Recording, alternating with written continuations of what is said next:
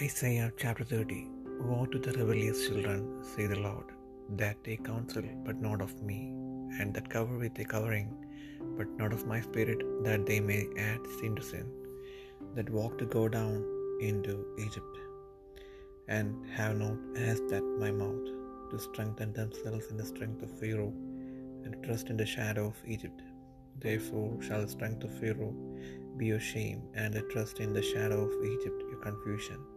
For his princes were at Zoan, and his ambassadors came to Hanes.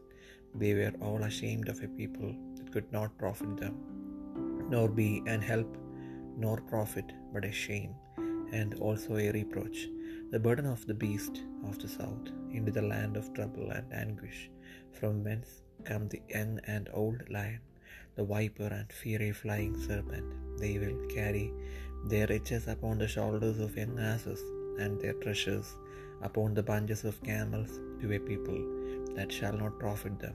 For the Egyptians shall help in vain and to no purpose. Therefore have I cried concerning this. Their strength is to sit still. Now go write it before them in a table and note it in a book, that it may be for the time to come for ever and ever. That this is a rebellious people lying children, children that will not hear the law of the Lord, which say to the seers, See not, and to the prophets, prophesy not, and to us write things, speak unto us more things, prophesy deceits. Get you out of the way, turn aside out of the path, goes the Holy One of Israel to cease from before us. Wherefore, thus saith the Holy One of Israel, because ye despise this word, and trust in oppression, and perverseness and stay thereon. Therefore this iniquity shall be to you as a breach ready to fall, swelling out in a high wall, whose breaking cometh suddenly at an instant, and he shall break it as the breaking of the potter's vessel, that it that is broken in pieces, he shall not spare, so that there shall not be found in the bursting of it a herd, a sure to take fire from the hearth, or to take water with loud of the spit. From for thus this thus say the Lord God, the Holy One of Israel, in returning and rest shall be, be saved. In quietness and in confidence shall be your strength, and ye would not. But ye said, No, for we will flee upon horses, therefore shall ye flee, and we will ride upon the swift. Therefore shall they that pursue you be swift. One thousand shall flee at the rebuke of one, at the rebuke of five shall ye flee till ye be left as a beacon upon the top of the mountain, and as an ensign on an hill. And therefore will the Lord wait, that he may be gracious unto you, and therefore will he be exalted, that he may have mercy upon you. For the Lord is a God of judgment. Blessed are all they that wait for him. For the people shall dwell in Zion.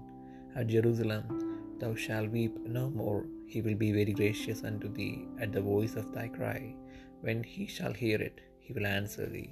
And thou, the Lord, give you the bread of adversity and the water of affliction. Yet shall not thy teachers be removed into a corner any more, but thine eyes shall see thy teachers, and thine ears shall hear a word behind thee, saying, This is the way, walk in it. When ye turn to the right hand, and when ye turn to the left, ye shall defile also the covering of any thy graven images of silver, and the ornament of thy molten images of gold. Thou shalt cast them away as a menstruous cloth. Thou shalt say unto it, Get thee hence. Then shall he give the rain of thy seed, that thou shalt sow the ground withal, and bread of the increase of the earth, and it shall be fat and plenteous. In that day shall thy cattle feed in large pastures. The oxen likewise and the young asses that ear the ground shall eat clean provender which hath been winnowed with the shovel and with the fan. And there shall be upon every high mountain and upon every high hill rivers and streams of waters in the day of the great slaughter, when the towers fall. Moreover, the light of the moon shall be as the light of the sun, and the light of the sun shall be sevenfold, as the light of seven days in the day that the Lord bindeth up the breach of his people, and healeth the stroke of their wound. Behold, the name of the Lord cometh from far, burning with his anger, and the burden thereof is heavy.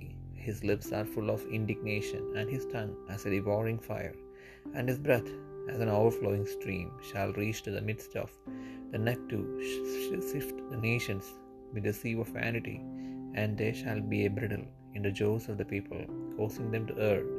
Ye shall have a song, as in a night when a holy solemnity is kept, and gladness of heart, as when one goeth with a pipe to come into the mountain of the Lord, to the mighty one of Israel.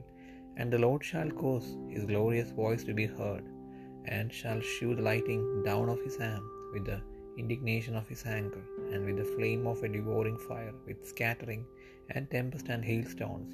For through the voice of the Lord shall the Assyrian be beaten down, which smote with a rod, and in every place where the grounded staff shall pass, which the Lord shall lay upon him, it shall be with tabrets and harps, and in battles of shaking will he be fi- will he fight with it. For Tophet, Tophet is ordained of old, ye for the king, it is prepared. He hath made it deep and large. The pile thereof is fire and much wood. The breath of the Lord, like a stream of brimstone, doth kindle it.